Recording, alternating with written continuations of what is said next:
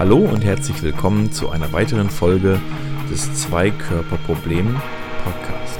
In dieser Folge sprechen Jan, Markus und ich als Vierkörperproblem mit Timo Tranbehrendt vom Projekt Der digitale Patient der Bertelsmann Stiftung. Vielleicht fangen wir einfach an, stell dich kurz einmal vor für die Hörer, die dich jetzt noch nicht kennen. Ja, vielen Dank. Mein Name ist Timo Tranbehrendt. Ich arbeite für die Bertelsmann Stiftung. Da bin ich jetzt seit über zehn Jahren schon. Von Haus aus bin ich ganz ursprünglich Krankenpfleger, ähm, habe das auch einige Jahre gemacht und danach ein, beziehungsweise parallel ein Studium der Kommunikationswissenschaft gemacht und abgeschlossen. Und ja, dann äh, habe ich irgendwann wieder ähm, den Weg zum Thema Gesundheit gefunden, ähm, mit ein paar Stationen, äh, kleineren Stationen vor der Stiftung und jetzt seit längerer Zeit in der Stiftung. Und ja, wie du schon gesagt hast, äh, da bin ich äh, zuständig für das Projekt Der digitale Patient, wo wir auf das Thema Digitalisierung im Gesundheitswesen gucken. Okay. Soweit. Ähm, jetzt müssen wir fragen, wie hast du dich privat auch schon für das Thema vorher interessiert? Also wir haben damals im ersten Podcast mit Jan sofort gefragt, okay Jan, wie kamst du denn bei dir eigentlich zu diesem Thema? Ähm, Gibt es da einen Bezug so?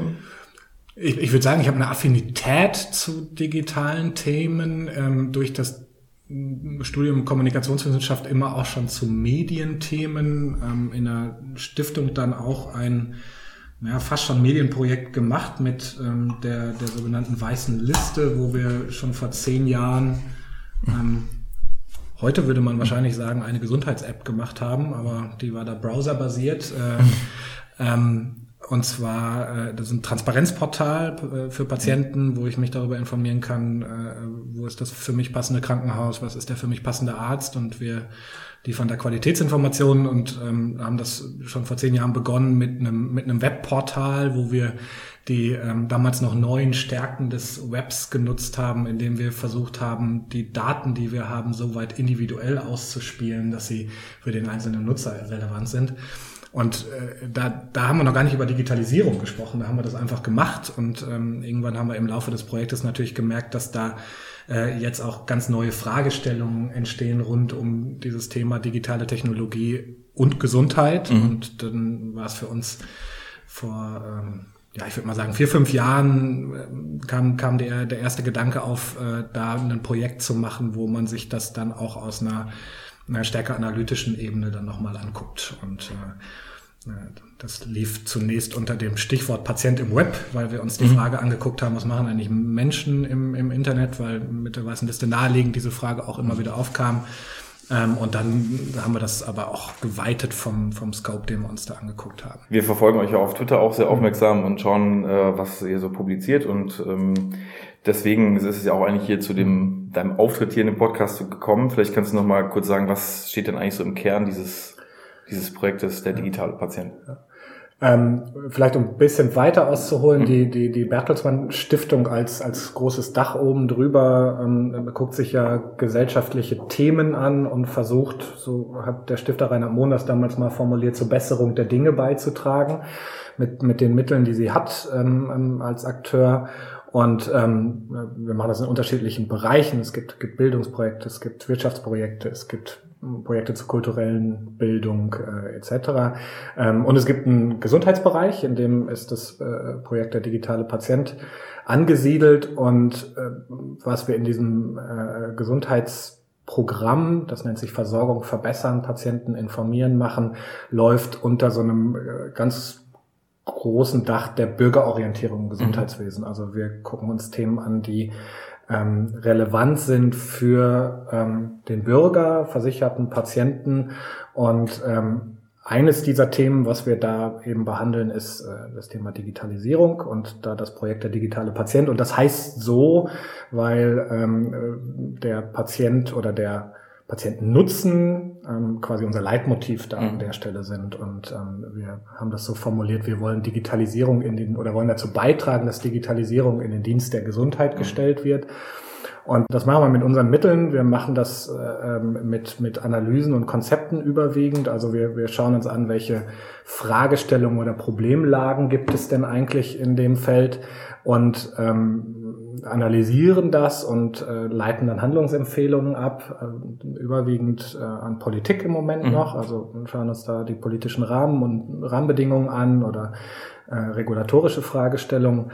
Und ein anderer Ansatz ist, dass wir modellhaft auch in irgendwas reingehen. Ähm, und eine dritte Möglichkeit ist, dass wir, dass wir Diskurs anstoßen über Themen, die, die vielleicht noch nicht so ähm, äh, tief durchdringbar sind, wo äh, sich am Horizont aber was äh, abzeichnet, was äh, Diskurs notwendig macht, äh, gesellschaftlichen Diskurs. Äh, das machen wir unter anderem ja auch mit der Uni Wittenherdecke äh, jetzt in äh, nächste Woche wieder im, in einem Webinar. Ja, und das machen wir in unterschiedlichen Feldern, äh, die die wir uns da anschauen, die, die, wo wir sehen, dass wir mit unseren Mitteln da einen Unterschied machen können. Ja. Mhm. Okay. Ähm, hast du vielleicht ein, zwei Beispiele, ja. die du mal nennen könntest, was das jetzt inhaltlich konkret bedeuten kann? Ja. Ähm, vielleicht für die Leute, die jetzt thematisch nicht so genau. drin das, sind. Genau, das war jetzt erstmal nur der, der, der grobe Rahmen, wie, wie, wie wir uns das angucken. Wir haben ähm, na, näher ans Mikrofon. genau, wir müssen das Mikrofon immer im Blick haben, sonst äh, geht der Sound verloren. okay. Ja, wir haben, äh, wir haben verschiedene größere und äh, kleinere Studien vor allem gemacht bislang. Ähm, wenn man es chronologisch nimmt, sind wir, sind wir mal eingestiegen mit, mit einem äh, ganz gut Kapselbahn-Thema, was aber eher exemplarisch stehen sollte für die Frage, wie kommen denn digitale Technologien im Versorgungsalltag an und haben uns das Thema Videosprechstunden angeguckt schon vor, vor dreieinhalb Jahren und dann, ähm, das ist eigentlich ganz üblich für das, wie wir arbeiten. Wir haben geschaut, was gibt es international eigentlich für eine, für eine Evidenzlage zum Thema Videosprechstunden, wie gut sind die Einsatz, einsetzbar im Vergleich zu Präsenzbehandlung und äh, dann gucken wir uns an, wie sind die regulatorischen Rahmenbedingungen, ähm, welche Hindernisse gibt es unter Umständen noch in Deutschland für, für die Implementierung. Das haben wir dann mit, mit Experten zusammen gemacht und dann leiten wir Empfehlungen ab, wie denn wie die Videosprechstunden im Versorgungsalltag ankommen könnten. Das haben wir beim großen Thema Gesundheits-Apps in Anführungszeichen auch gemacht. Ähm, also die Frage, wie äh, ähm, erstmal, was, was gibt es denn da äh, an, an Anwendungen, die da jetzt von ähm, Bürgern genutzt werden können. Dann die Frage, wie gut ist das denn schon? Und wenn wir denn dann wissen, wie gut das ist, wie schaffen wir es denn, dass die guten Anwendungen ähm, beim Patienten ankommen, im Versorgungsalltag ankommen? Das ist eine Studie, die läuft bei uns unter dem Titel Transfer von Digital Health Anwendungen in den Versorgungsalltag. Ähm, wir haben uns das Thema elektronische Patientenakten angeguckt, zusammen mit äh, Professor Haas von der, von der Fachhochschule Dortmund, Medizininformatiker. Ähm, das, also so ein ganz, äh, vielleicht auch äh, exemplarisch für das, wie wir, wie wir so arbeiten und wie das so funktioniert. Es gab das E-Health-Gesetz ähm, Ende 2000 14 oder 15, ich komme jetzt gerade im Jahr nicht klar, aber ähm, auf jeden Fall stand da dann zum ersten Mal drin, es soll elektronische Patientenakten geben, ohne das weiter zu spezifizieren. Und ähm, dann haben wir gesagt, dann stellen wir doch mal die Frage, was passieren muss, damit es so kommt und damit es vor, vor allem Nutzenstiften kommt ähm, für den Patienten. Und Professor Haas hat das in einer umfassenden Expertise ähm, äh, aufgearbeitet und dann auch geschaut, also nicht nur, was sind elektronische Patientenakte, welchen Nutzen könnten sie erfüllen. Er hat geschaut, wie, äh, wie müssten die denn ausgestaltet sein und ähm, er hat auch geschaut, was politisch zusammen mit uns, äh, was politisch passieren muss, ähm, damit wir elektronische Patientenakten dann auch im einrichtungsübergreifende elektronische Patientenakten dann auch äh, alltäglich nutzen können, was ja noch nicht der Fall ist, aber gerade irgendwie eine ganz virulente Diskussion. Und äh, das sind so Dinge, die wir, die wir uns da angeschaut haben. Äh, zuletzt haben wir eine große internationale Studie gemacht, wo wir ähm, geschaut haben, wo sind, wie sind denn Digitalisierungsstrategien und Fortschritte in unterschiedlichen Ländern und wo steht Deutschland da und was können wir von anderen Ländern lernen und ja, werden wir vielleicht gleich noch drüber mhm. sprechen, was wir mhm. so rausgekriegt haben. Das sind so ein paar Beispiele äh, für, für das, was wir da machen. Ähm, wir müssen immer schauen, dass wir, oder das ist unser Anspruch, dass wir mit unseren Mitteln da auch einen Unterschied machen können und ähm, äh, tatsächlich was zur Besserung der Dinge beitragen. Äh, und äh, so schauen wir dann immer drauf und wählen dann auch die Themen aus, die wir da bearbeiten. Vielleicht picke ich gleich mal das, das letzte raus. In der, Im November mit Smart Health Systems vorgestellt, 17 Länder im Vergleich, wie sieht die Digitalisierungsstrategie aus? Und das eigentlich so durchs ganze Jahr alle, die euch folgen, immer wieder angeteasert mit unheimlich spannenden Beispielen aus Frankreich. Niederlande hat mich unheimlich beeindruckt, also wie man aus dem Scheitern heraus eigentlich was vollkommen Neues ähm, schaffen kann. Und gleichzeitig, wenn man das liest, stellt man sich ja so ein bisschen so, oder es stellt sich erstmal das Gefühl ein, wir hinken etwas hinterher in Deutschland und äh, damit auch verbunden die Frage, warum eigentlich? Also ich habe mir aus deiner Vorstellung von der Whitelist aufgeschrieben, hier jetzt gerade den Satz, naja, wir haben einfach mal gemacht. Und man hat so ein bisschen den Eindruck, das tun wir in Deutschland ganz selten, wenn es um Digitalisierung geht, einfach mal machen, sondern wir gucken erstmal, was man alles befürchten könnte. Oder was ist eure Erfahrung da in diesem Ländervergleich gewesen? Ähm, also erstmal, dass wir hinterherhinken, ist jetzt keine ganz neue Erkenntnis. Das äh, äh, wussten wir auch vorher schon. Das, das ist ja auch viel beschrieben. Was vielleicht die Studie jetzt dann an Mehrwert an der Stelle liefert, ist, wir haben es mal systematisch aufgearbeitet und man sieht es irgendwie anhand von, von Indikatoren, die wir ähm, und, und Fragestellungen, die wir uns da angeguckt haben, äh, standardisiert. Ähm, machen wir einen Haken dran und dann ist, war eher die, äh, die Frage, und das ist der Kern eigentlich für uns in der Studie, was können wir von anderen Ländern lernen? Und da ist es auch nicht so, dass die einfach mal gemacht haben, im, im, im, im Kern nicht so. Es gibt Länder, also im, im Prinzip haben wir zwei, zwei ähm, Bewegungen ähm, beobachten können. Das eine ist, wo bottom-up die Akteure tatsächlich ein Stück weit einfach mal machen, ähm, dann aber irgendwann an einen Punkt kommen, wo sie feststellen, wir brauchen jetzt einen regulatorischen Überbau. Mhm. Und dann stagniert das Ganze ähm, erstmal und dann muss irgendwie die Politik rein und dann irgendwann kommt das so zusammen. Also äh, das ist eine Bewegung, die man äh, die man zum Beispiel in Israel sehr gut beobachten kann, wo die, die sogenannten HMOs ähm, da äh, vorangegangen sind und auch durch den Wettbewerb der HMOs da kreative Dinge entstanden sind, wo man dann aber gesehen hat, wir brauchen jetzt irgendwann ähm, äh, ähm, auch den Austausch zwischen den einzelnen HMOs und wir brauchen Standardisierung äh, auch über HMO-Grenzen hinaus und wir brauchen ein Stück weit dann auch Regulierung und politische Vorgaben. Andere Länder, und da gehört auch Deutschland zu,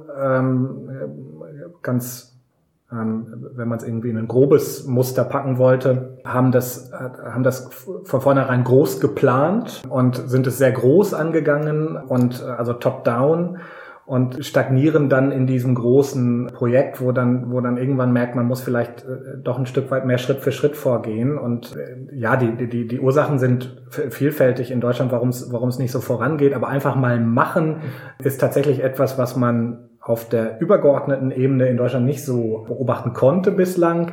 Wenn man jetzt guckt, was Politik gerade an Zielen formuliert in dieser Legislatur, ist es ein Stück weit einfach mal machen. Also dieses äh, Schritt für Schritt hört man jetzt gerade sehr häufig. Wir müssen die Dinge erstmal etablieren und dann können wir weiterschauen, was wir als nächstes machen. Was aber da fehlt, in Deutschland nach unserer Beobachtung äh, trotz diesem etwas agileren Vorgehen, was, erstmal, was man gut finden muss, äh, wenn man da so von außen drauf guckt, ist ein, ist ein großer Rahmen, eine Strategie und ein, vielleicht ein Stück weit ein Zielbild. Wo wollen wir denn damit mal hin?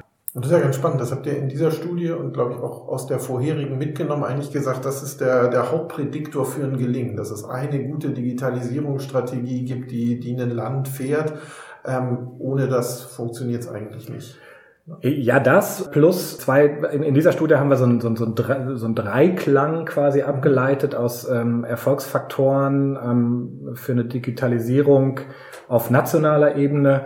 Der, der, das eine ist das Thema politische Führung. Das hängt auch eng mit, mit, mit dem Thema Strategie zusammen. Also es muss irgendjemanden geben, der einen Prozess antreibt und der die Rahmenbedingungen vorgibt. Das zweite ist die, die, die, die effektive Strategie, wie, von dir gesagt gerade. Und das dritte, und das ist was, wo ähm, wir auch schon damals in der Studie mit elektronischen Patientenakten quasi die Empfehlung ausgesprochen haben, ist eine koordinierende Stelle. Das haben wir jetzt gesehen, dass es in 16 der, nee, in 15 der, der, der 17 analysierten Länder äh, gibt es solche nationalen Digital Health Agenturen. Die heißen immer mal unterschiedlich, aber es sind letztlich sind es koordinierende Stellen ähm, auf nationaler Ebene, die dafür sorgen, dass die Prozesse koordiniert ablaufen, dass die Akteure miteinander sprechen und dass man zu Ergebnissen kommt in, in, in sinnvollen äh, Zeiträumen. Und äh, im Idealfall sind die politisch verankert, damit ein Stück weit demokratisch legitimiert und eben es gibt jemanden, der, Professor Haas sagt, äh, immer am Ende den Sack zumacht. Und das mhm. ist das, was wir ähm, im in, in Deutschland eben über lange Zeit beobachten konnte, dass es denjenigen nicht gab ähm, in den widerstreitenden Interessen, gerade in der Selbstverwaltung. Und äh, deswegen haben wir da auch ganz klar diese Empfehlung jetzt wieder abgeleitet, zu sagen, wir, wir, wir brauchen da eine koordinierende Instanz. Mhm. Also gibt es ja quasi in, immer wieder die Forderung nach einem digitalen Ministerium, äh, der, ähm, wie heißt die Stadt, nicht, nicht Ministerin, sondern äh, Dorothee Bär ist zuständig, ne, sie ist im Bundeskanzleramt zuständig äh, für das Thema Digitalisierung. Ne? Staatsministerin. Staatsministerin, ja, so, genau. genau. Mhm. Danke. Äh, und in Bayern gibt's ja eine, gibt's ja jetzt ein mhm. Ministerium, ist die Frage, also im Gesundheitsministerium gibt's auch eine Stelle für Digitalisierung jetzt, äh, die Spanier eingerichtet hat. Ist das ausreichend? Gibt es mhm. quasi eher nochmal den Bedarf, ähm, ja, es reicht ja eigentlich nicht aus, irgendwie nur so eine kleine Stelle zu haben, die koordiniert, sondern es bedarf eigentlich noch viel mehr. Ich muss ein bisschen ausholen, wieder mhm. auch mehrere Facetten. Das, ja. eine, das eine ist, wenn man, wenn man so ein, so ein Institut äh, fordert oder irgendeine Form von koordinierender Stelle, besteht häufig die Angst, dass man da jetzt was richtig Großes schaffen muss, was dann auch über viele Jahre erstmal aufgebaut werden muss mit vielen Mitarbeitern ähm, etc. Das ähm, sehen wir, wenn wir in andere Länder gucken, nicht unbedingt. Also es gibt zum Beispiel in der Schweiz äh, die, die eHealth Swiss oder in mhm. Österreich die Elga, die das mit relativ wenigen Mitarbeitern machen und im Prinzip können diese Organisationen auch klein funktionieren, wenn ich dort ganz salopp gesagt gute Projektmanager habe, mhm. die dann Experten einbinden, da wo mhm. sie sie brauchen. Und äh, das, das ist zwingend notwendig. Es gibt für, ähm, für, die, für die technischen Fragen, aber vor allem auch für die Standardisierungsfragen mhm. gibt es ähm, eine Expertise, die gibt es auch in Deutschland, die, die hat eine lange Tradition in der Medizininformatik und in der Standardisierung. Da geht es dann darum, die ähm, äh, effektiv einzubinden und das kann so eine Organisation leisten. Das ist auf der einen Seite, also das muss nicht unbedingt eine, eine, eine große äh, neue Organisation sein. Ähm, auf der anderen Seite äh, zu der Frage, reicht das aus? Ähm, würde ich auch sagen, nein, weil ähm, wir haben, wenn man mal sieht, wie viele Leute auf politischer Seite sich um das Thema Digitalisierung in Deutschland kümmern, das, das ist die neu eingerichtete Abteilung im, im Ministerium, das ist schon mal gut, aber wenn man mal, ich, ich weiß nicht, wie viele Mitarbeiter da jetzt mhm. inzwischen sitzen, aber es sind nicht so viele. Äh, und dann gibt es im, im, im Bundestag gibt es drei, vier Abgeordnete, die das Thema sich so ein Stück weit auf die Fahnen geschrieben haben, im Gesundheitsausschuss dann auch über die Funktion des Telematikberichterstatters und die haben nochmal wieder zwei, drei Mitarbeiter. Wenn man dann aber guckt, wie viel Interessenvertreter aus mhm. der äh, aus dem Feld äh, auf der anderen Seite in Anführungszeichen sind und, und ihre Interessen da durchsetzen wollen, gibt es ein Stück weit ein Missverhältnis. Deswegen alleine schon, um diese diese mhm. Balance of Power herzustellen, ist wahrscheinlich es sinnvoll, ähm, äh, da irgendwie noch mal ein bisschen ähm, da stärker auszustatten, was die richtige Institution wäre, da können wir uns, äh, können wir auch nur das vorschlagen, was wir irgendwie international sehen. Ähm, ob ein äh, Digitalministerium, äh, da, da wären wir dann jetzt aus unserer Perspektive eher kritisch. Wir, wir sehen das schon ressortspezifisch. Mhm, also okay. ähm, weil die, die Gesundheitsfragen, die da zu regulieren sind, sind äh, ähm, so, so spezifisch da in dem Feld. Ähm, wo man dann gucken kann, ist, ob man das, ob das irgendwie mit BMG und BMBF, äh, die ja auch mhm. mit der Medizininformatik-Initiative da unterwegs sind, eine gemeinsame Verantwortung gibt. Aber letztlich, äh, da hört dann auch quasi unsere Bereich auf. Mhm. Wir können nur sagen, was wir in anderen Ländern sehen und da ist das unterschiedlich geregelt, aber man sieht zum Beispiel mit, mit eHealth Swiss oder mit der Elga, da sieht man Ansätze, wo man wahrscheinlich auch was von lernen kann und die sind gar nicht so weit weg und und man hat ja in Deutschland so ein bisschen den Eindruck, dass die Patientinnen und Patienten da tatsächlich so unter die Räder erstmal kommen. Also das ist, man kann positiv sagen, ein sehr diverses Feld ist oder man kann sagen, es ist großer Wildwuchs. In einem eigentlich sehr regulierten Feld macht die AOK ihre eigene Akte, die TK ihre eigene, die Privaten wieder und in der Freiwilligkeit wird vielleicht miteinander geredet, aber spätestens, weiß nicht, wer diese Vivi-App hat, wo man ja mhm. mal ausprobieren kann. Also mhm. ich als TK-Mitglied bin erstmal gegen die Wand gerannt und konnte es mir noch installieren und das war es dann. Und man hat den Eindruck, also so, ja, tatsächlich fehlt jemand, der mal ein bisschen die unterschiedlichen Player an den Tisch bringt und dafür sorgt, dass alle miteinander und nicht gegeneinander oder als Marketing-Gag irgendwie was Eigenes entwickeln, oder? Ja, ein Stück weit ist es so. Bei, bei den äh, von dir angesprochenen Akten scheint es so zu sein, du hast gesagt, in der Freiwilligkeit, man findet jetzt zusammen, weil ähm, äh, da an der Stelle wird ist offensichtlich, dass man eine Standardisierung braucht, mhm. ähm, weil die Systeme müssen irgendwie miteinander sprechen. Ähm, aber auch da sieht man ja schon wieder an dem äh, Diskurs, der da, der da stattfindet, dass da äh, lange noch nicht genug miteinander gesprochen wird. Und da gibt es jetzt die Akteure, die mit dem Kompromiss äh, ähm, der da ausgehandelt wurde, wie man jetzt die Standardisierung macht, nicht einverstanden sind. Die Deutsche Krankenhausgesellschaft sagt vielleicht ein Stück weit zu Recht, das kann nicht sein, dass das alleine die Kassenärztliche Bundesvereinigung macht. Wo bleiben da die Krankenhausinteressen und die Krankenhausexpertise?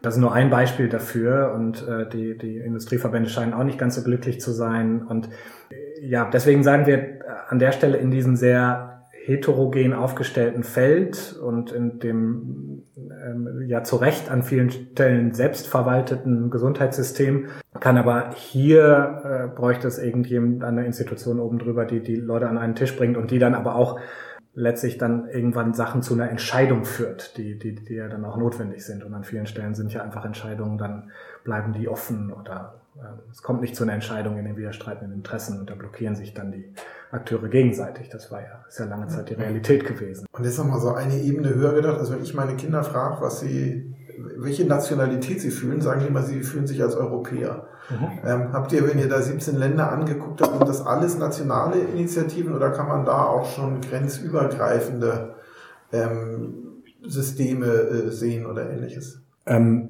es sind überwiegend nationale Aktivitäten. Es gibt auf europäischer Ebene ähm, ähm, Aktivitäten in dem Bereich, ähm, im, im, Bereich auch vor allem der, der grenzüberschreitenden Gesundheitsversorgung, die es ja da geben soll.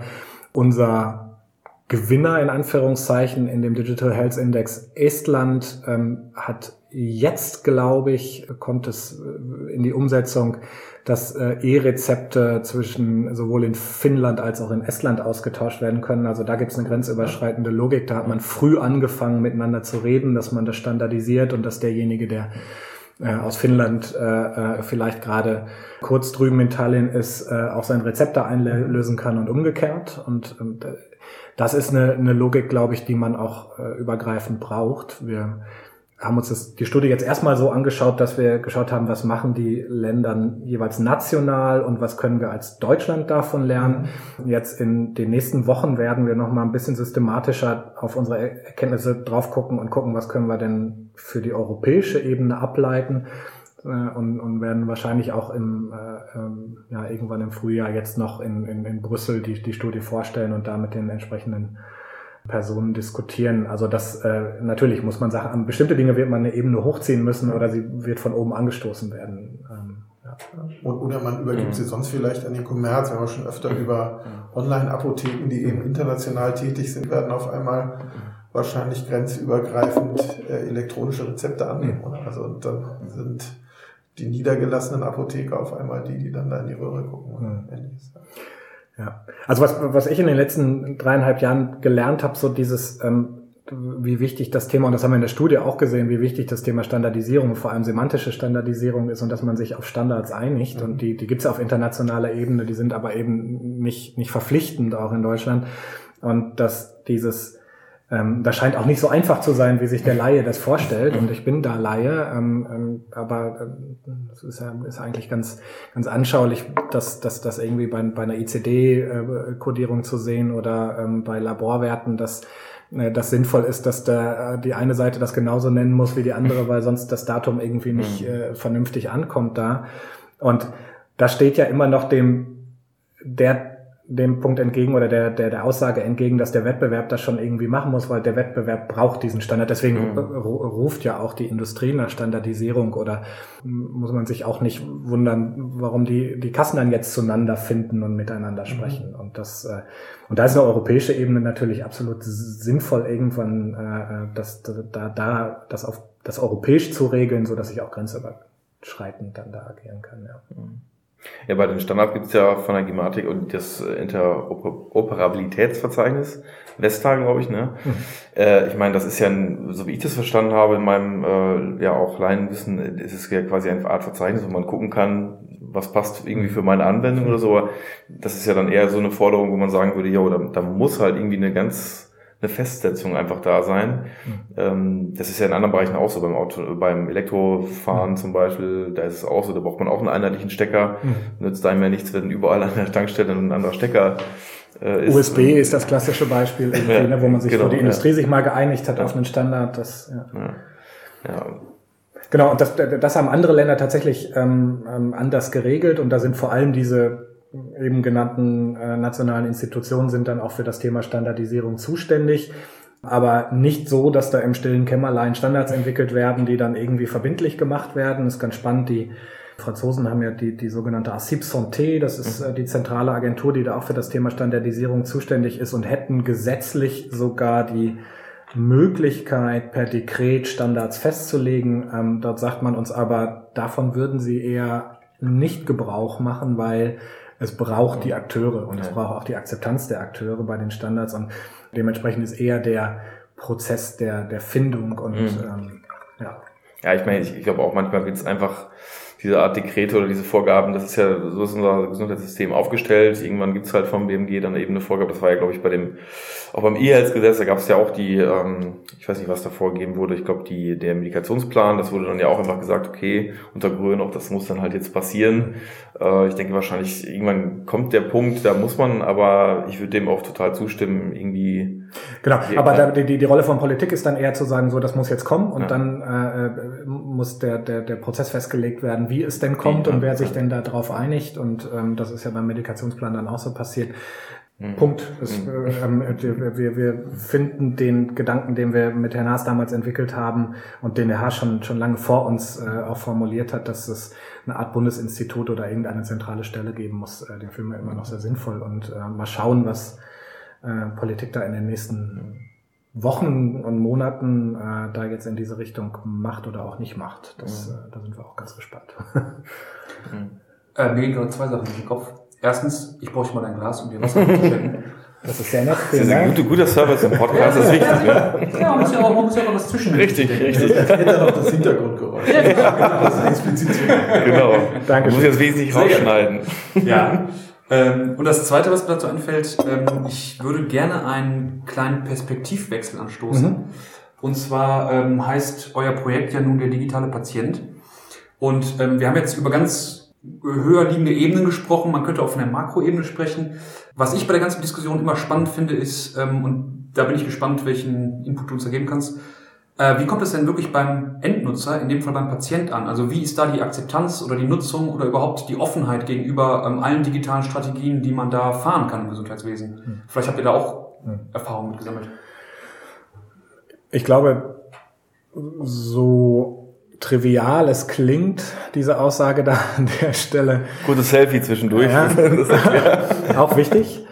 Mhm. Ähm, den Patienten gibt es nicht. Mhm. Ähm, also da, das, das ist ganz, ganz unterschiedlich. Wer, man kann auch nur sich sehr bedingt quantitativ nähern. Es gibt ja fast schon wöchentlich Studien, die sagen, so und so viel Prozent der Deutschen wünschen sich. Wir haben mhm. das selber auch mal gemacht und haben irgendwie rausgekriegt, dass 40 Prozent der Deutschen Videosprechstunden nutzen würden, wenn sie denn die Gelegenheit hätten und dass sie das vor allem tun würden, um äh, Wartezeiten zu vermeiden oder Ansteckungen im Wartezimmer zu vermeiden, solche Dinge. Wenn man sich dem Ganzen qualitativ nähert, kommen dann wahrscheinlich noch die etwas spannenderen, das nächste Selfie. Content is King. ja, genau. Kommen dann wahrscheinlich noch die, die etwas spannenderen Dinge ähm, raus, wo man, wo man dann lernen kann, wie, wie Menschen da wirklich draufschauen. Eine These von mir wäre, A, viele haben digitale Gesundheitsversorgung noch gar nicht erlebt, mhm. weil sie ist noch nicht im Alltag angekommen ja. und können sich B entsprechend auch nicht viel darunter vorstellen. Also das, das hören wir auch von denjenigen, mit, die wir, mit denen wir analytisch zusammenarbeiten, wenn man mit Patienten darüber spricht, mhm. ist erstmal sowas wie Gesundheits-App sehr abstrakt. Das ist dann irgendwie vielleicht der Schrittzähler, aber dass es wirklich medizinisch wirkende Apps gibt, mhm. das wissen viele einfach noch gar nicht. Und im Bereich der Telemedizin, bei den Dingen, die schon länger etabliert sind, ist es vielleicht auch so, dass die Menschen das irgendwie als normal hinnehmen, dass äh, ihre Ärzte miteinander telemedizinisch äh, auf, auf Röntgenbilder gucken und das äh, gar nicht hinterfragen, dass das jetzt irgendwie digitale Gesundheit ist. Und ansonsten haben wir, ähm, gibt es, glaube ich, ein Teil der Menschen, die vielleicht ein Stück weit auch, auch, auch Vorbehalte äh, gegenüber digitaler Verarbeitung von Daten haben, ähm, ganz nachvollziehbar jetzt ja auch vor dem Hintergrund der Dinge, die, die gerade passieren und, und berichtet werden und sehr breit berichtet werden. Die, die Sorge, was ist denn, wenn irgendwie Gesundheitsdaten mal irgendwann mhm. öffentlich sind? Und das muss man auch sehr ernst nehmen. Und das ist, glaube ich, auch eine der der kritischsten Akzeptanzfragen in mhm. dem Feld, dass ich irgendwie für Datensicherheit sorge und dass ich für ähm, Datenschutz ist sowieso irgendwie eine, eine, eine, eine wichtige Aufgabe da in dem Feld. Das gibt es. Auf der anderen Seite gibt es aber auch, das darf man jetzt nicht zu sehr betonen, gibt es auch viele, die den, den Nutzen, den potenziellen Nutzen sehen. Also wenn man, wenn man mit Menschen darüber spricht, ähm, äh, äh würdest du dir denn eigentlich wünschen, dass deine Ärzte sich untereinander austauschen und dass denen die Daten vorliegen und dass du nicht dein Röntgenbild von Arzt A zu Arzt B selber tragen musst, dann ähm, ist das äh, äh, sehr naheliegend. Das, das kriegen wir tatsächlich auch in, in Studien, wenn wir das quantitativ mal versuchen, äh, äh uns dem ein bisschen anzunähern, kriegen wir das raus. Also ähm, wie gesagt, den Patienten gibt es da nicht, aber ich glaube, im Grundsatz würde man auf eine Offenheit stoßen, wenn man nachweisen kann, und das muss man, dass das zu einer Verbesserung äh, der Versorgung führt. Und das ist das, was der Patient ja eigentlich will, gut versorgt werden. Und äh, man hat aber ein paar kritische Felder, wo man, wo man auch einfach dran arbeiten muss, dass die Akzeptanz der, der Nutzer da ist und das ist nicht selbstverständlich. Und mhm. das nochmal ein kleiner Schritt zurück zu, den, zu der Studie äh, Smart Health Systems, äh, wo wir auch in anderen Ländern auf das Thema Akzeptanz geguckt haben. Ähm, äh, gibt da, gibt da gute Beispiele von, von, von Ländern, wo man wahrscheinlich vorher gedacht hat, es gelingt uns eher, die Menschen ähm, in solche Lösungen oder den, in, so, in die Nutzung solcher Lösungen zu führen. Ähm, und da ist dann so eine Opt-in-Logik, also Menschen müssen sich aktiv entscheiden, eine Akte zu nutzen, so wie wir es in Deutschland auch haben ähm, oder haben werden äh, und die dann gemerkt haben, das passiert gar nicht von alleine. Mhm. und äh, die dann angefangen haben, irgendwie eine, eine Akzeptanzkommunikation zu machen. In Kanada zum Beispiel gibt's ähm, bei der zentralen Institution Canada Health Infoway eine ganze Abteilung, die sich um äh, Kommunikation und Akzeptanz für digitale mhm. Lösungen kümmert. Und die Niederländer haben eine Kampagne aufgesetzt, die Dänen machen es. Es gibt aber auch Länder, ähm, die, wo das Vertrauen in ähm, den Staat und ähm, der die Akzeptanz von Transparenz irgendwie anders ist. Das wissen wir von Dänemark, mhm. ist äh, fast allgemeingut, wo es dann ein bisschen leichter ist, wo die Leute, mhm. äh, wo man vielleicht nicht ganz so viel in Akzeptanz investieren muss, weil das für die schon selbstverständlicher ist. Aber das wird in Deutschland ein großes Thema sein. Nur dadurch, dass es elektronische Patientenakten gibt, werden sie nicht automatisch genutzt werden. Also, ja. Genau, ich, also als ich das Thema angesprochen habe, ähm, ich komme auch aus der Krankenpflege, ich glaube, wie eigentlich alle hier am Tisch, ähm, habe ich zumindest an meine persönliche Erfahrung gedacht, mein Durchschnittspatient war über 50, wahrscheinlich über 60 und meistens auch über 70. Und ähm, da stelle ich es mir halt relativ schwierig vor, die ähm, Barriere zu digitalen Medien abzubauen, ähm, weil da ja also ganz grundsätzlich schon oft Hemmungen sind, ähm, die, die Art von Medien zu nutzen ähm, oder sich auch damit zurechtzufinden. Also dass es vielleicht auch einfach eine, ähm, eine, Angst ist, das nicht bedienen zu können, sage ich mal. Ne? Mhm. Ähm, genau, und, und so würde ich jetzt den Durchschnitts, ja gut, den Durchschnittspatienten gibt es nicht, das ist schon gesagt, aber es gibt halt viele Leute, die auf medizinische Versorgung angewiesen sind, die in dieser Altersklasse sind. Mhm. Und ich glaube, ähm, so würde ich mir vorstellen, dass es da besonders schwierig ist, für Akzeptanz zu sorgen.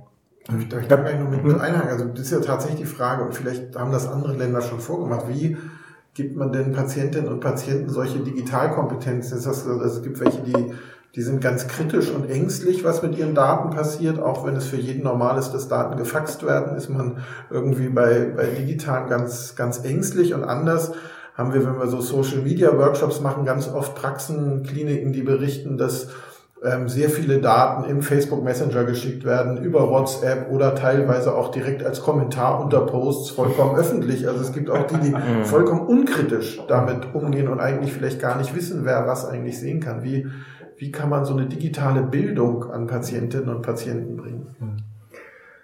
Ähm, äh, zunächst mal nochmal einmal äh, zurück zu, zu, zu dem ursprünglichen und, und zu, zu deiner Aussage eben.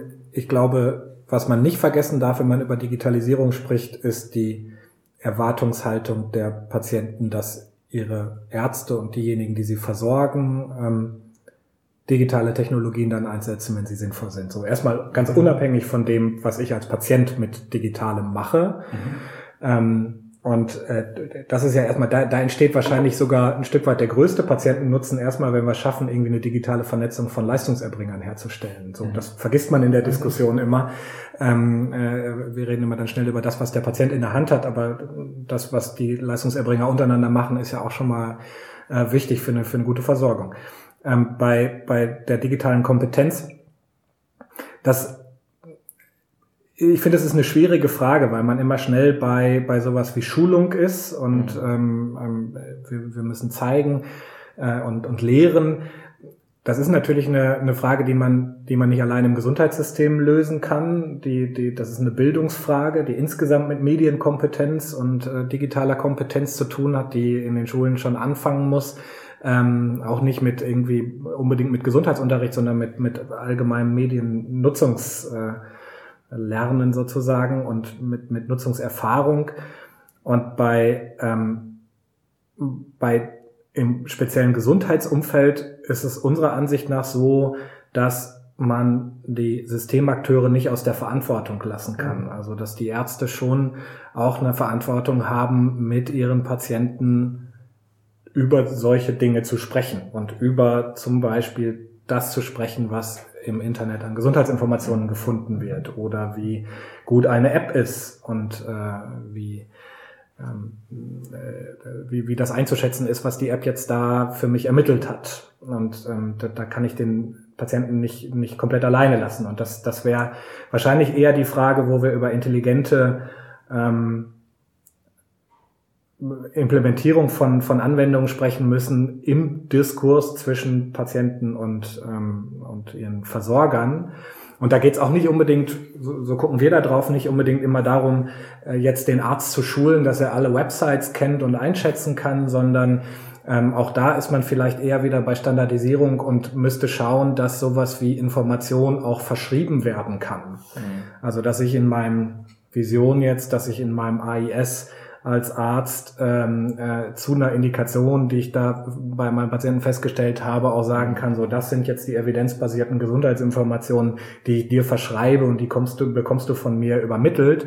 Und genauso ist ja die Vision, und das ist gar nicht so abwegig beim Thema Gesundheits-Apps, ähm, dass ich das nicht dem Patienten perspektivisch überlasse, in einen Google oder Apple Store zu gehen und äh, sich seine App zu suchen, die zu seiner Indikation passt. Natürlich soll das auch immer noch passieren, aber dass es perspektivisch so ist, dass ich eine indikationsspezifische Verschreibung von Anwendungen habe, die durch den Arzt passiert. Und dann ähm, haben wir dieses Thema, ähm, wie digital kompetent äh, ist denn der Endanwender auch ein Stück weit ähm, nicht, nicht, natürlich nicht gelöst, aber man hat es ein Stück weit aus der alleinigen Verantwortung des Patienten genommen. Und darum, mhm. darüber muss man, glaube ich, nachdenken, wie das gelingen kann.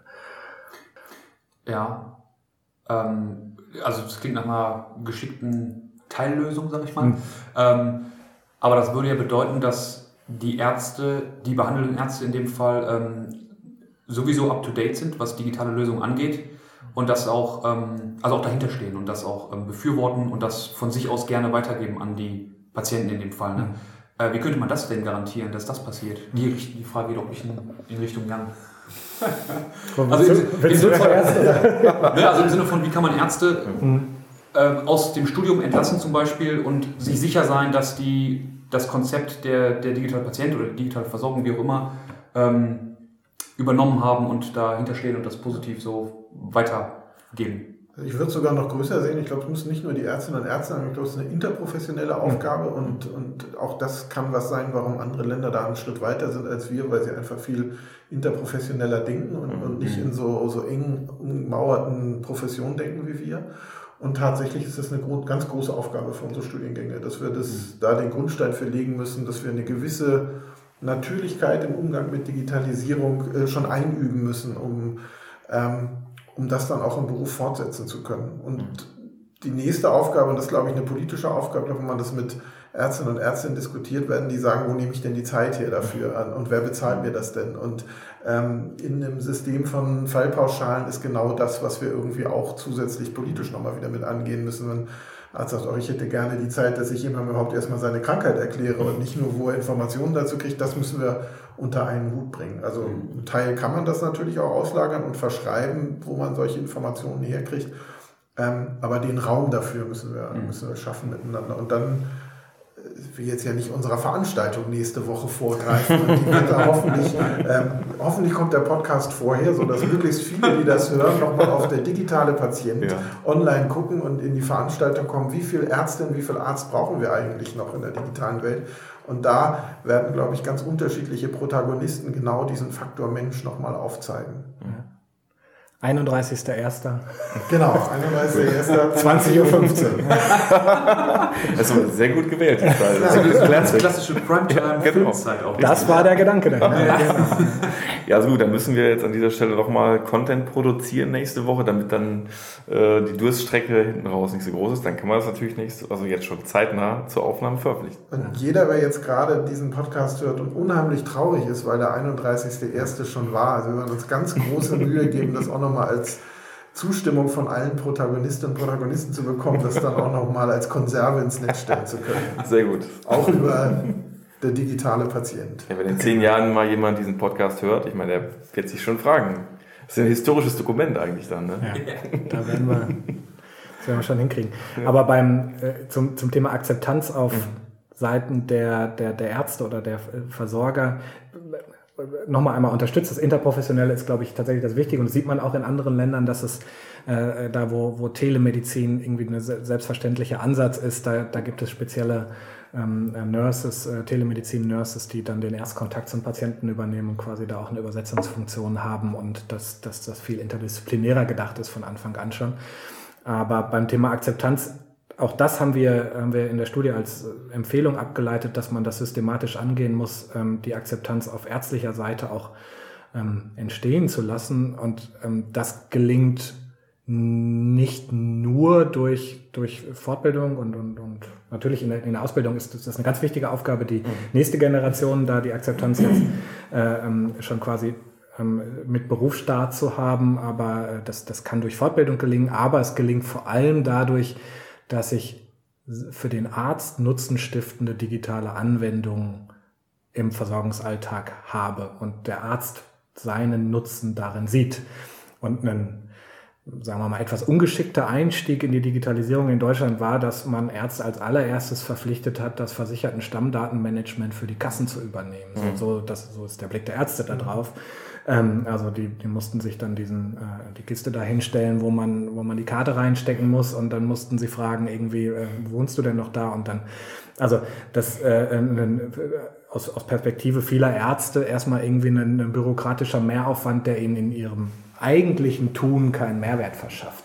Und wenn man, wenn man so äh, ähm, drauf guckt und sagt, was ist denn das, was dem Arzt einen Mehrwert verschafft, dann kann man auch Akzeptanz entstehen lassen. Und das haben wir zum Beispiel in Dänemark gesehen, wo äh, Sundheit DK, die äh, Anbieter dieses zentralen Portals, ähm, äh, ähm, die, die gehen auch immer wieder in Kliniken und in Praxen und schauen ähm, äh, Health Professionals über die Schulter und schauen so, was sind da eigentlich die Prozesse, die da laufen und wo könnte denn digitale Technologie da unterstützen. Und ähm, die, die machen auch dann immer wieder Fokusgruppen mit ähm, den Anwendern, also den Patienten und den ähm, äh, Versorgern. Und das ist auch was, was wir gesehen haben. Äh, man, man darf eben nicht nur mit der Standesvertretung der, der Ärzteschaft sprechen, wenn man über Digitalisierung spricht. Man muss mit den Endanwendern sprechen. Und äh, äh, und etwas entstehen lassen und nicht nur am grünen Tisch den Gedanken entwickeln, jetzt könnte es sinnvoll sein, dass wir ähm, Technologie XY in der Versorgung kriegen, sondern auch mal danach fragen, was braucht denn der Arzt, damit es funktioniert? Und wenn der Arzt viele Sachen hat, die funktionieren, so unsere These, dann wird er das auch irgendwann gut finden und dann wird er auch irgendwann mit seinem Patienten darüber sprechen, äh, ob es einen Mehrwert bringt. Also. Spannend, wenn wir immer so Diskussionen geführt haben über, über zu wenig Landärztinnen, Landärzte und warum lässt sich niemand mehr in der Diaspora oder mhm. sowas nieder, dann ist genau diese, diese Vernetzungsproblematik, dieses, also dass man so als eine Einzelkämpferin sich dann auf mhm. einmal sieht und irgendwie gar nicht mehr den Kontakt hat, wie man den in großen Kliniken oder in großen Ballungsräumen hat und schnell mal bei Kolleginnen irgendwie nachfragen kann oder ähm, sich einfach austauscht. Und genau da sehen ganz viele einen ganz großen Impact mhm. eigentlich von Digitalisierung, die ähm, ja, für eine neue Vernetzung, für ein neues Miteinander eben auch sorgen kann und damit auch so ein Posten auf dem Land äh, vielleicht auch wieder attraktiver macht. Ich finde den, ähm, also letztlich das beste Beispiel immer noch, es ist häufig erwähnt, aber oder ein sehr gutes Beispiel ist der, der sogenannte Teledoc, äh, das ist der Dr. Assmann, der glaube ich in der nicht, irgendwo im ländlichen Raum unterwegs ist mhm. ähm, und äh, ja sehr früh angefangen hat, äh, ähm, mit, mit medizinischen Fachangestellten zusammen Telemedizin zu machen und äh, die Hausbesuche quasi an, ähm, äh, an die medizinischen Fachangestellten auszulagern, in Anführungszeichen, und dann aber mit, äh, äh mit Telemedizin-Technik quasi trotzdem selbst vor Ort war. Und ja. äh, äh der dann gesagt hat, irgendwie, ich verbringe meine Zeit äh, äh, mit Behandlung lieber als mit Autofahren, als wenn ich jetzt irgendwie zu dem nächsten Patienten wieder 30 Kilometer für einen Hausbesuch fahren muss. Und der aus der Situation heraus quasi, ähm, ich habe ein Problem, ich bin, muss einen ländlichen Raum versorgen, ich bin da einer der äh, wenigen Ärzte, die da noch verblieben sind und, und ich will meinen Patienten irgendwie eine gute Behandlung anbieten, hat er äh, selbst quasi eine, ähm, äh, einen digitalen Prozess entwickelt und äh, das ist was, was wir tatsächlich auch an vielen Stellen jetzt vermehrt beobachten, ähm, dass aus Kliniken, äh, aber auch von niedergelassenen Ärzten heraus irgendwie aus der Problemstellung, die man selbst sieht, dann digitale Technologie äh, oder Ideen für digitale Technologien entstehen. Und das ist natürlich ideal, wenn, wenn, wenn, das, wenn das so kommt. Mhm. Ich meine, Akzeptanz ist ja auch so eine Sache, die immer sehr perspektivengebunden ist. Und deswegen finde ich das, was du gesagt hast, auch den Endanwender zentral mit einzubinden, äh, das ist halt die sehr hohe, von sehr hoher Relevanz, ne? weil die Perspektive einfach des Einzelnen immer die, ganz zentral die, die Einstellung ähm, beeinflusst. Ne? Das haben wir auch bei der Robotik irgendwie gesehen, dass ähm, zum Beispiel äh, die Führungskräfte eine andere Einstellung haben als eine Pflegekraft. Klar, und der Hausarzt hat eine andere Einstellung als eben, äh, ähm, was weiß ich, ein Facharzt oder so. Und deswegen müssen sie, glaube ich, auch zentral mit bei der Entwicklung mit beteiligt werden. Das ist ja die Forderung eigentlich überall, jetzt auch bei so Robotikentwicklung ist oder ähm, überhaupt Technologieentwicklung. Und ich glaube, sie müssen das erfahren auch. Man muss die, die, die konkreten Anwendungsbeispiele erfahrbar machen. Weil ich glaube, häufig ist es so ein abstraktes, was irgendwann mal kommt vielleicht, ne, oder was irgendwelche vielleicht machen, aber so richtig erfahren können, glaube ich, viele jetzt also gerade Hausärzte zum Beispiel, außer jetzt ihre, ihr Hausarztinformationssystem, das schon, aber so die ganzen anderen Anwendungen sind schwierig erfahrbar, glaube ich auch. Also gerade der Transfer zum Beispiel von einem Sektor in den anderen. Mhm. So würde ich das, äh, ja. Ja, ich, ich glaube auch, also die, die, die Erfahrbarkeit von, von, von Technologie ist das Zentrale da. Also die ähm, mit der Drohkeule irgendwie irgendwann macht Google das alles zu schwingen, bringt überhaupt nichts, äh, äh sondern tatsächlich geht's geht's ganz praktisch um, um relativ einfache Anwendungen. Und ähm, das ist auch das, das, was wir bei Schritt für Schritt sehen, tatsächlich erstmal ruhig eher einfache Anwendungen und prozessverbessernde Anwendungen mhm. in der mhm. Versorgung implementieren und dadurch dann irgendwie den, den, den Fortschritt anstoßen. Das äh, machen andere Länder auch so, die dann ähm, äh, entweder sich ein Versorgungs- oder Behandlungspfad rausgesucht haben, den sie dann erstmal digitalisieren. Also zum Beispiel für Menschen mit Diabetes gucken, was brauchen Menschen mit Diabetes und dann diesen Pfad dann mhm. digitalisieren. Oder aber sich einzelne Prozesse wie das E-Rezept raussuchen und ähm, dann sagen, so jetzt machen wir erstmal das E-Rezept und äh, darüber können dann äh, alle Anwender dieses Rezeptes äh, erfahren, was Digitalisierung denn kann und dann machen wir den nächsten Schritt. So mhm. und ähm, wenn man alles auf einmal machen will und äh, jetzt gerade schon ganz viel von künstlicher Intelligenz äh, äh spricht, was wir ja auch machen in unserem Webinar, ähm, das muss man auch tun. Man muss auch über die Perspektive sprechen, aber das ist äh, noch nicht das, was den ähm, Allgemeinmediziner äh, auf dem Land oder die äh, ähm, Pflegeperson in der Klinik gerade beschäftigt. Da geht mhm. es erstmal um Prozessverbesserung an vielen Stellen. Ich glaube, das ist ja tatsächlich das, was, also auch durch die Ungenauigkeit der Worte oder, mhm. oder durch so eine, so eine unterschiedliche Interpretation, was so, so Aversionen auch eben hervorrufen kann oder auch Hilflosigkeit oder ähnliches. Ich finde, KI-Systeme ist da sowas ganz Typisches. Ja? Also der eine denkt an ganz kleine, selbstlernende Strukturen, Chatbots haben wir mhm. neulich drüber geredet, der andere denkt über eine Superintelligenz nach, die äh, die Welt beherrscht. Und, und dazwischen finden sich dann Menschen, die sagen, ah nee, probiere ich lieber nicht aus. Mhm. Und ähm, finde dieses kleine Schritte einfach mal machen und da ist ja dieses Erfahrbare drin, ja. Also ich kann mal Erfahrungen machen, ohne dass ich alles für schlecht erklären muss, was ich die letzten 20 Jahre gemacht habe. Auch das, das ist ja was ganz Menschliches, ja. Also naja, es ist so ein, so ein Change Management im Endeffekt äh, in der Breite, was wir, was wir gerade versuchen. Mhm. Ja, ja, ich glaube auch, dass ähm, die gerade Pflegekräfte jetzt zum Beispiel, das ist ein ganz spezifisches Feld, ne, Robotik und so. Und die, die Akzeptanz steigt nun mal mit den gemachten Erfahrungen. Ich glaube,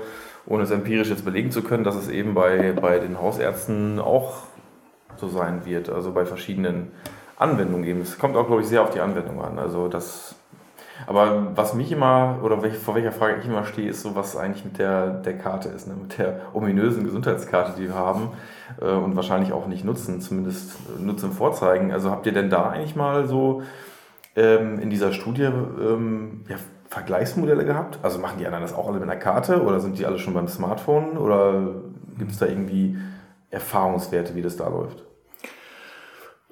Könnte ich so pauschal gar nicht sagen. Es mhm. gibt, ähm, also letztlich ist ja die Karte erstmal ähm, ein, ein Authentifizierungsmittel ähm, und es sollte lange Zeit ein Speichermedium sein. So, da sind wir ein Stück weit, irgendwie hat sich die technologische Entwicklung hat das ein Stück weit überholt, aber die, die, das Authentifizierungsmedium soll es ja auch weiterhin bleiben. Ähm, und ähm, da arbeiten Länder, glaube ich, mit ganz unterschiedlichen Ansätzen.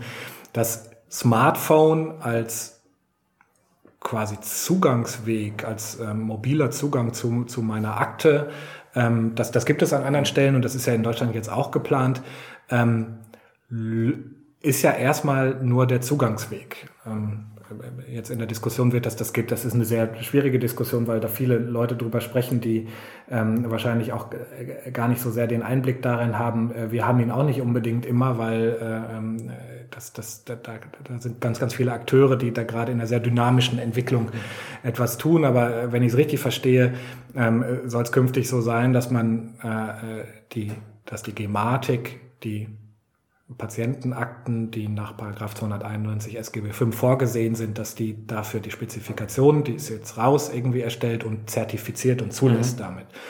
Und die heute Gesundheitsakten der, der Kassen ähm, die, äh, die sind nach Paragraph 68 angeboten, aber sie müssten, wenn sie das dann 2021 die Patientenakte sein wollen, müssen sie quasi diese Gematik-Voraussetzungen erfüllen und dann gibt es eine Akte, da liegen Daten drin und dann gibt es einen browserbasierten Zugang und dann gibt es einen Zugang über einen, einen Smartphone. Und äh, das, die Karte soll künftig über ein Lesegerät am Rechner, browserbasiert ähm, eingesetzt werden. Und man daran so glauben kann, äh, mit Blick auf Nutzungsgewohnheiten von Menschen, weiß ich nicht. Aber sie soll auch, und das ist ja die neueste Generation von Karten wohl nach meinem Verständnis über äh, eine NFC-Technologie mit dem, mit dem Handy koppelbar sein. Also dass ich quasi eine eine mehrere Faktor Authentifizierung dann da habe, dass ich dann die, dass ich dann die Karte quasi nutze, um mich äh, äh, auch zu authentifizieren. Und es soll zusätzlich noch Wege geben, die ein bisschen leichter sind für den Versicherten über sein Smartphone auf eine Akte zuzugreifen, ähm, wo der Versicherte dann aber eine im besten Fall informierte Entscheidung für trifft, dass das vielleicht auch ein bisschen unsicherer ist, wenn er sich so äh, authentifiziert. Insofern ist die Karte jetzt ähm, äh, man, man schmunzelt immer so ein bisschen, weil, weil das eine ein Stück weit vielleicht veraltete Logik ist, aber ähm, sie ist zumindest auch noch nutzbar, um jetzt mit so einer NFC-Technologie vielleicht auch relativ komfortabel dann, um äh, eine Sicherung oder Sicherheit von, von einem Zugang herzustellen. Ähm, und äh, da, da haben wir nicht so spezifisch drauf geguckt, wie andere Länder das machen, aber natürlich gibt es da schon äh, auch an anderen Stellen irgendwie mobile Anwendungen. Und letztlich ist ja auch egal, ob das jetzt browserbasiert ist, mhm. ob das mobil ist und äh, ob das vielleicht in vier, fünf Jahren nochmal was ganz anderes äh, ist. Das ist ja nur der Zugangsweg und der muss möglichst ähm, zum einen möglichst komfortabel und einfach sein, auf der anderen Seite aber auch möglichst sicher. Und das, da sind wir irgendwie bei Gesundheit eben in, in einem spezifischen Umfeld, wo diese Datensicherheit zentral ist. Das hatten wir ja eben schon fürs Thema Akzeptanz mhm. sowieso. Ja. Aber ich glaube, für die Sicherheit ist es auch gar nicht so, wie du auch sagst, mhm. gar nicht so ähm, unklug, äh, so eine Karte vielleicht noch zu, weiter zu behalten, als quasi was man hat und, und dann noch ein Passwort und, und die, noch Genau. ein Biomerkmal, ein Mhm. Fingerprint oder so oder was auch immer da noch kommt, ähm, Gesichtsscan oder so, kann man, ist alles zusammen, glaube ich, einfach diese drei Schritte Genau. machen ja dann eben die Sicherheit aus äh, und nicht halt eben nur eins alleine, ein Passwort oder nur eine Karte. Ne? Also deswegen, ja. Ich glaube, die Karte hat auch ein bisschen so ein schlechtes Image, weil sie so ein Running Gag ist, ne? weil Genau. man die irgendwie so lange propagiert Ja. hat, dass man Die- das sich jetzt gar nicht mehr traut zu sagen. Ich Ja. glaube, sinnvoll ist die schon, aber so ein bisschen verbrannt leider. Ja, genau. Also vor Ja. allem ist dieses, das haben wir ähm, vor drei, vier Jahren haben wir mal Bevölkerung auch befragt zu der Karte, was wissen sie denn eigentlich darüber? Und da waren wir ja zu einem Zeitpunkt, wo die, die Ankündigung der Karte schon acht, neun Jahre zurücklag und in den Medien wurde das ja auch schon äh, äh, umfänglich das ganze Dilemma rund um die, die Einführung diskutiert. Zum einen haben wir gesehen, irgendwie die Akzeptanz war immer noch da. Also diese ganze ähm, Medienberichterstattung äh, hat dem gar nicht so sehr geschadet. Also man, was ich eben gesagt habe, wenn, wenn man den Leuten berichtet, so, das soll dazu beitragen, dass ähm, Informationen sinnvoll fließen, dann finden die das gut, dass Wechselwirkungen von Medikamenten verhindert werden, das finden Menschen gut, so das ist bessere Versorgung, das ist mehr Patientensicherheit. Ähm, zum anderen haben wir aber gesehen, es sind ganz, ganz viele Missverständnisse da gewesen, was denn diese Karte künftig ist. Ähm, also äh, was da drauf sein soll, vermeintlich so dieses, ich, ich, ich kenne den genauen Prozentwert nicht mehr, aber es war annähernd die Hälfte der Bevölkerung, die gesagt hat, ähm, da sind dann künftig alle meine Gesundheitsdaten drauf auf Okay. dieser Karte. Und das war ja lange Zeit ähm, das Missverständnis, dass man gedacht hat, die Karte ist das, das alleinige Medium, auf dem dann irgendwie die Daten drauf sind. Ja, da sollten Daten drauf, da sollten Medikationsdaten drauf und da soll irgendwie der Notfalldatensatz. Aber äh, zuallererst war es ja erstmal ein Authentifizierungsmedium, um, um sicherzustellen, dass ich derjenige bin. Und äh, da, also da waren viele Missverständnisse da, weil man auch ja nie systematisch informiert hat über das, was da passiert. Ähm, und auch das passiert ja immer noch nicht in, in Deutschland. Jetzt irgendwie ist es eher eine zufällige Berichterstattung rund um die elektronischen Gesundheitsakten der, ähm, der, der Kassen, die da jetzt von den Kassen initiiert wird. Aber eine systematische Information von Bürgern darüber, was passiert da eigentlich oder was soll da mal passieren, äh, findet nicht statt. Ähm, finden wir auch ganz wichtig, dass man da mal drüber nachdenkt, wie das denn gelingen könnte, dass man den Menschen irgendwie erklärt, äh, was ist denn da überhaupt vorgesehen. Wenn man denn dann weiß, was genau vorgesehen ist. Das ist natürlich die Voraussetzung, ja. Eine Sache, die mich beschäftigt hat, ist, in einem anderen Land, zum Beispiel in den Niederlanden, gibt es ja so eine Opt-out-Lösung bei der Karte oder bei der Speicherung von Daten, ne, wo wir jetzt nochmal gerade bei der Gesundheitskarte waren. Ähm, und in Deutschland ist es ja andersrum. Ne? Es, es gab, Opt- genau, es, es, es gab in, in den Niederlanden eine Opt-out-Logik. Okay. Ähm, jetzt in dem, äh, in dem aktuellen ähm, Prozess ist es eine Opt-in-Logik. Ähm, also in den Niederlanden Okay. gab es ähm, ein, ein großes Projekt, äh, ähm, wo man alle Versorger ähm, an eine Datenautobahn angeschlossen hat und dieses Projekt ist aber dann äh, politisch gekippt worden und ähm, die mangelnde Akzeptanz äh, äh, so guckt man irgendwie rückblickend drauf, lag auch unter anderem mit daran, dass es diese Opt-out-Logik gab.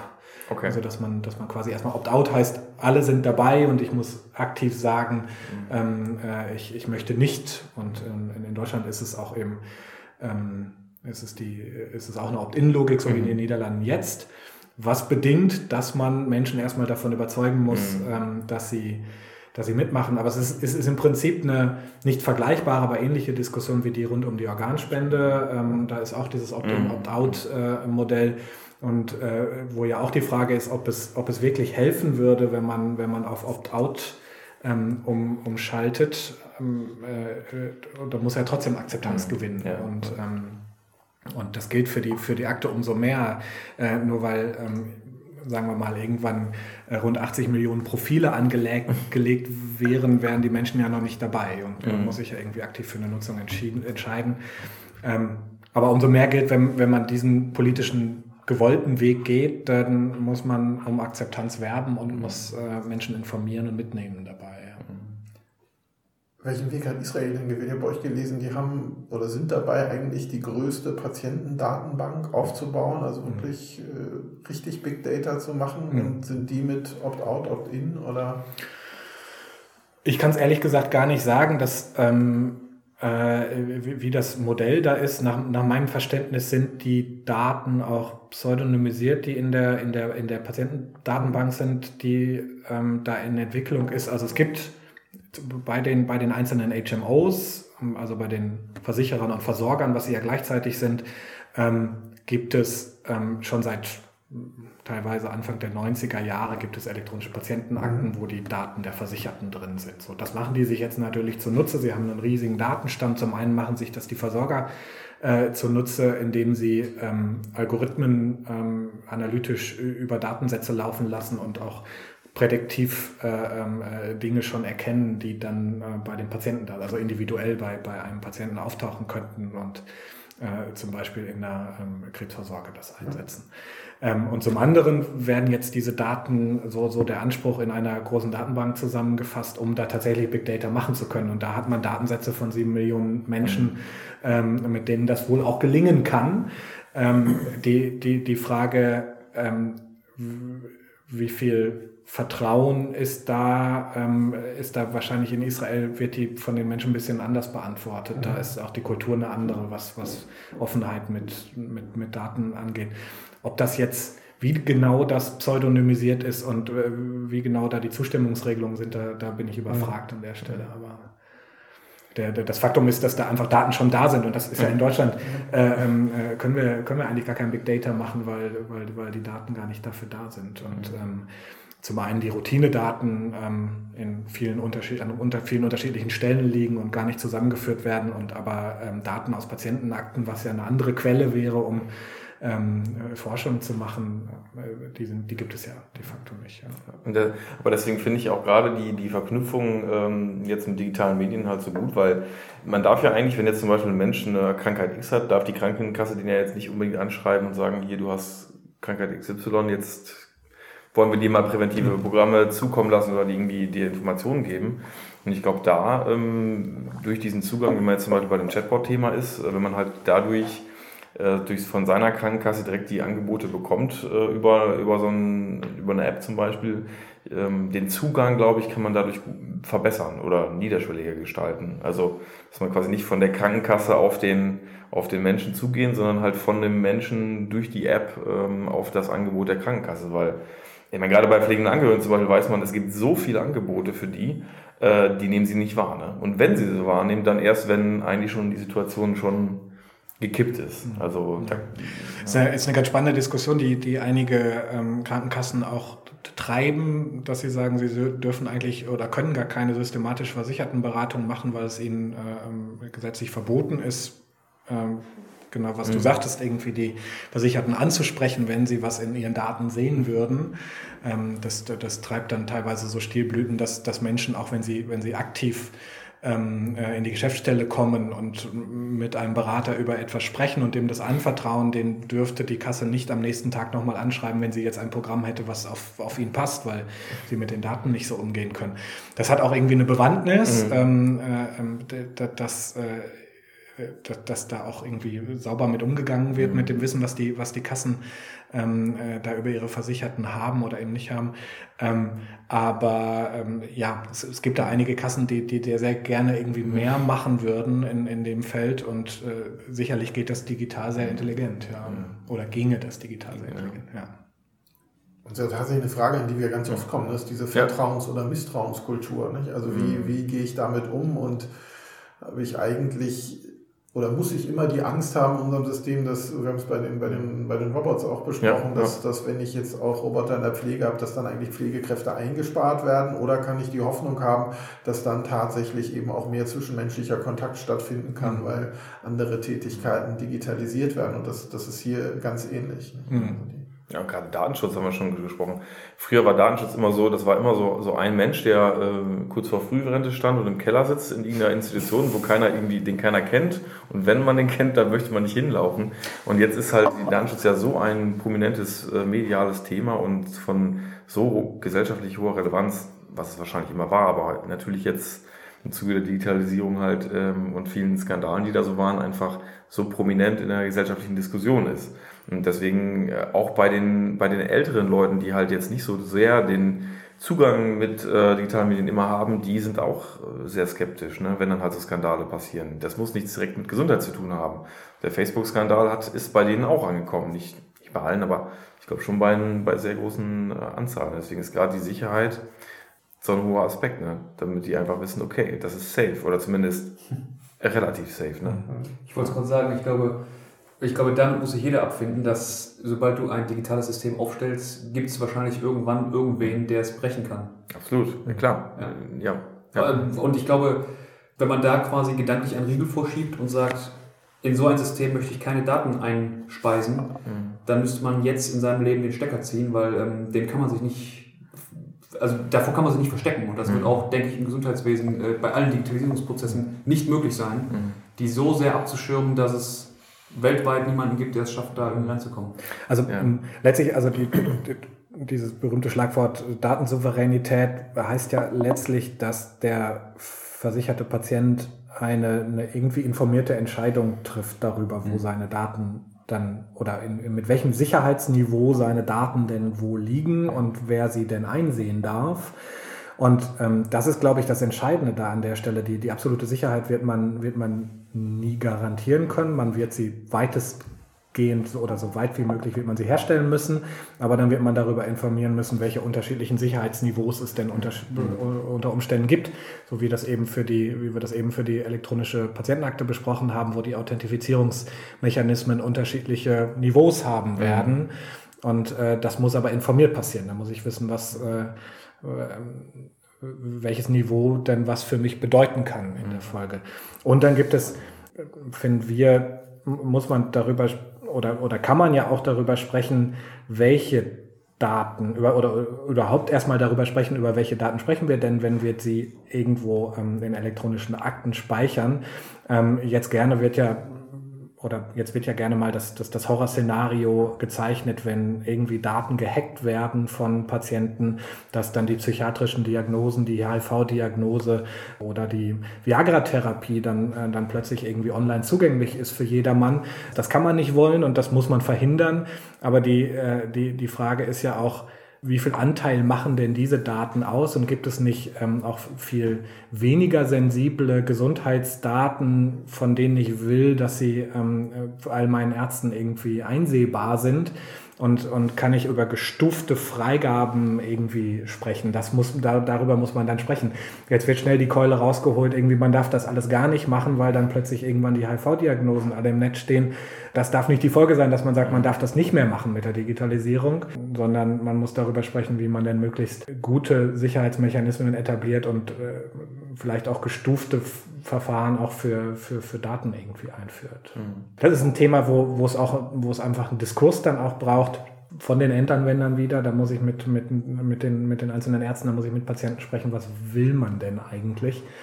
Und äh, da möglichst einen breiten Konsens erzielen, äh, in welche Richtung es denn gehen soll und äh, das Feld nicht den Lautsprechern da überlassen, die äh, jetzt dann die Sorge haben, dass das oder die Sorge vorschieben, dass das alles gar nicht mehr gar nicht mehr geht. So. Ja, also ich glaube, das ist ähm, die große Krux bei der Digitalisierung. Ne? Dass, also was du schon gesagt hast, ähm, jetzt einfach zu sagen, wir brechen ab, mhm. das geht nicht. Mhm. Äh, nicht im Gesundheitswesen, sondern generell. Ich glaube, das Thema Digitalisierung ist präsent und wird es noch lange, sehr lange bleiben. Das kann man nicht mehr abbrechen. Und gleichzeitig will jeder die, die größte Datensicherheit, die nur möglich ist.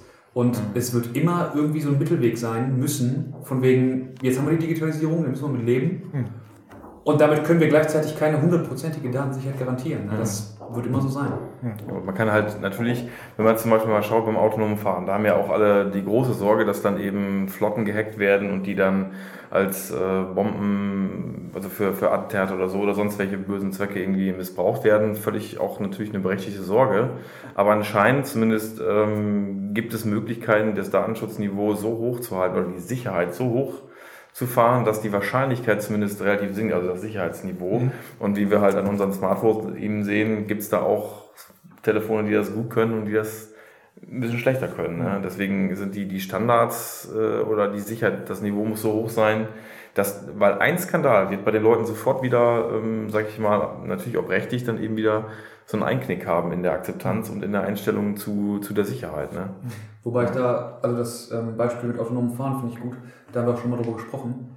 mal angenommen, das autonome Fahren wäre jetzt da und es gäbe irgendwelche ähm, Katastrophen, die darauf zuzuführen sind, dass sich jemand ins System gehackt hat, dann wären wahrscheinlich die Gesamtunfälle, die, weiß nicht, im Monat oder im Jahr passieren, trotzdem noch geringer als die, die durch menschliches Versagen jetzt passieren. Mhm. Und vielleicht ist es im Gesundheitswesen ähnlich, dass die Vorteile alles ausstechen, was wir aktuell im Gesundheitswesen an Versorgungsproblemen haben und dann irgendwelche ähm, Datensicherheitskrisen äh, trotzdem medial total ausgeschlachtet werden und das irgendwie total verteufelt wird und trotzdem ist es vielleicht, ist der Vorteil trotzdem größer mhm. Ähm, zu dem, was wir jetzt an Problemen haben, als dass der Nachteil durch die Datensicherheit so ein Gewicht haben sollte. Du musst ja auch immer so ein bisschen die gefühlte Wahrheit. Ne? Mhm. Ja, genau. ja, das ist schwierig. Das ist natürlich, das auch gegeneinander aufzuwiegen, ist natürlich schwierig. Ja. Ne? Also das, ähm, ja, so, also das finde ich dann, das gebe ich dir auf jeden Fall recht, ne? Aber halt, wann ist der Nutzen so hoch, dass der, der Nachteil äh, ja. Zu ertragen ist, sage ich mal. Ich meine, wir müssen, wir sind Menschen, wir haben mit Vor- und Nachteilen zu leben. Nichts ist nur positiv, aber ist, also ich finde das auch so. Nur man muss, glaube ich, sehr genau gucken, wann überwiegt der Nutzen äh, und ist der so hoch, dass man den Nachteil in Kauf nehmen kann. Aber das ist diese, diese Güterabwägung, die mhm. wir ja im Alltag alle irgendwie ständig machen, bewusster oder unbewusster. Die meisten wahrscheinlich unbewusster, wenn sie, wenn sie irgendwie die äh, Standardanwendung auf unserem Handy so benutzen. Ich will jetzt keine Namen nennen, aber ähm, äh, da ist uns ja irgendwie allen bewusst, was wir damit tun, wenn wir sie nutzen und wem wir da Daten auch für kommerzielle Zwecke zur Verfügung stellen, unsere individuellen Daten. Und diese Güterabwägung ist eben im Gesundheitsbereich nochmal eine Stufe ähm, äh, ja, einschneidender. Mhm. Und, und, und dementsprechend finden wir es so wichtig, dass die informiert stattfindet und dass die nicht irgendwie ähm, äh, mal eben, äh, also da, da sind dann eben Gesundheitsanwendungen mit persönlichen Daten nicht vergleichbar mit einer mhm. Messenger-Anwendung. Und da ähm, muss ich eben als, als Endanwender wissen, was, was tue ich da. Ähm, aber wenn ich das dann auch weiß, welche Vorteile ich dadurch habe, bin ich vielleicht auch eher bereit, ähm, mögliche Risiken in Kauf zu nehmen und sie dann auch abzuwägen. Und ähm, ich, ich glaube schon, dass das so, dass das so kommen wird, dass, dass viele Menschen irgendwie die, die Vorteile erkennen. Ich mag nicht, den Satz Datenschutz ist was für Gesunde, den mag ich überhaupt nicht, weil, weil Datenschutz ist äh, äh, ein Jan Schreiber streicht gerade fiktiv den Satz von ja. dem Spickzettel. Nee, nee, letztlich, äh, ja sicher gibt, da ist an der, an der Aussage ist irgendwie, dahinterliegend ist was dran, dass Menschen, die, die wirklich krank sind, äh, irgendwie ein großes Interesse daran haben, dass ihre Daten fließen und da vielleicht gar nicht so sehr drauf gucken wollen, wer, wer, wer hat die denn jetzt alles. Das stimmt. Aber äh, Datenschutz und Datensicherheit ist für, für alle eine, eine wichtige Grundvoraussetzung für das, was wir da tun. Ja. Ich greife mal diese Kommerzialisierung auf. Eigentlich hatte ich die Frage für mich schon gestrichen, weil äh, zu politisch oder so. Aber ich nehme es doch nochmal mit. Ähm, wenn wir uns Länder angucken, oder ihr habt ja Länder angeguckt, wo Digitalisierung wirklich weit sind, dann sind das nicht die ganz kommerziellen, marktliberalen Länder, dann, sondern dann sind das schon Länder mit einem eher stärkeren Staat. Ja? Also die skandinavischen Länder, Israel. Ähm, ist das auch was, was dann mehr Vertrauen schafft, dass es nicht um eine reine Kommerzialisierung und äh, Profit oder ähnliches geht, sondern, sondern dass da auch eine sehr starke staatliche Reglementierung ist, oder ist das Zufall?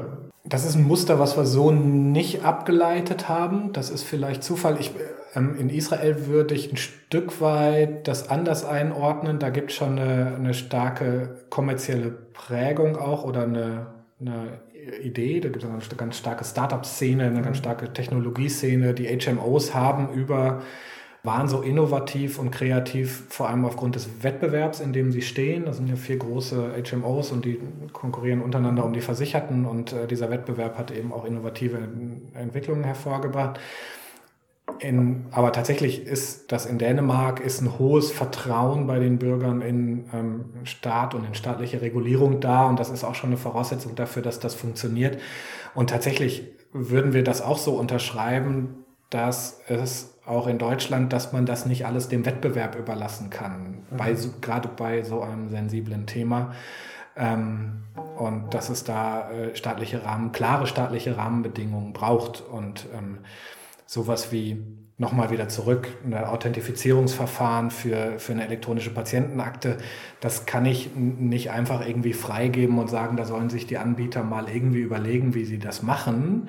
Ähm, dann werden sie das wahrscheinlich, also eine Krankenversicherung wird das nach den höchsten Sicherheits äh, ähm, äh, machen, die es so gibt, weil sie natürlich auch irgendwie mit Vertrauen spielen.